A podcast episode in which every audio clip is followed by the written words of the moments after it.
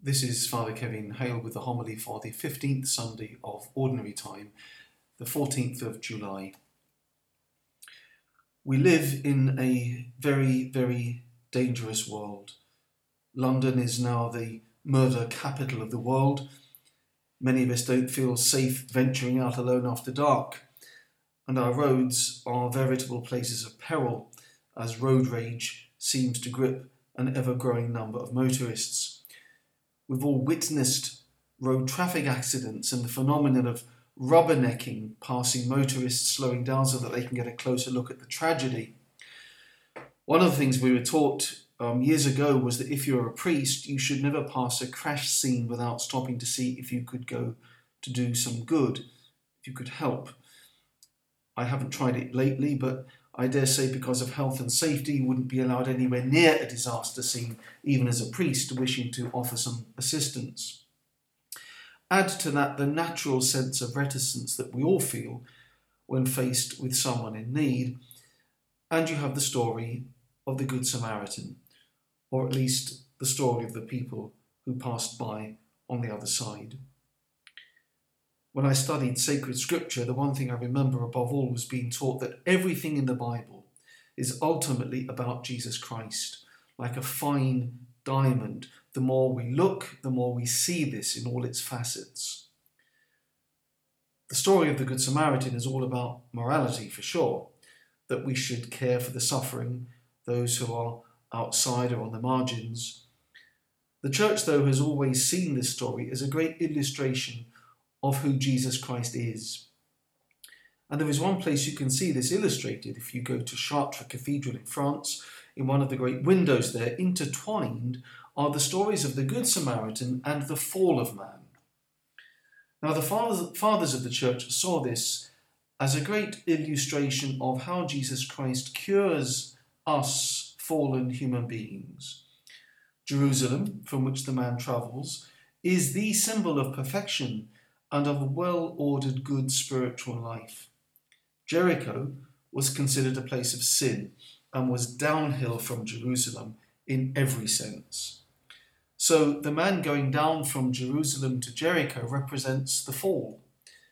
And we are all that man who, through sin, have made our way from the heights of God's friendship to the depths of Jericho. We are meant to be drawn into this story to identify with this figure and he was robbed. Now, symbolically, sin robs us of what is best in us. When we fall out of friendship with God, our minds become distorted. When we lose friendship with God, we are robbed of the proper functioning of our wills. We don't know what to choose anymore or know what is right. We are robbed in a certain way of our human dignity. The Council of Trent says that we have lost the likeness unto God.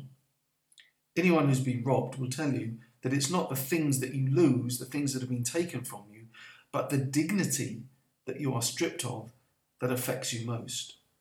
So with sin, we are robbed of our human dignity and the beauty we ought to have. The robbers beat him up and leave him half dead. Sin also leaves us feeling half dead, or rather only half alive.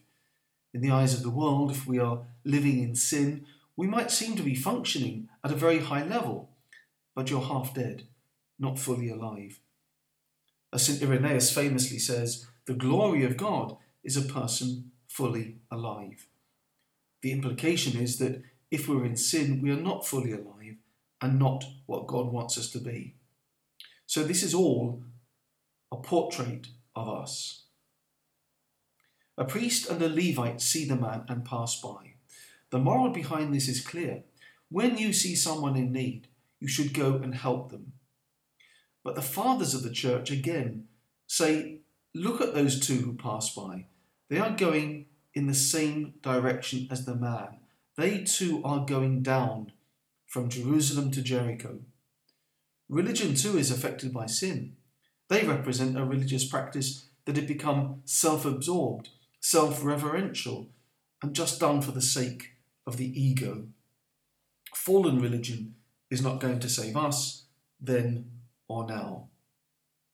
And then Jesus comes along in the person and portrait of the Good Samaritan. He is depicted as a Samaritan because they were hated, they were outsiders. Jesus was not loved universally either. Hatred for him culminated on the cross. Because the Samaritans were a mixed race, part Jew, part pagan. Jesus himself is God and man. But Jesus takes pity, and this is the portrait of our God, a God characterized by having pity for us.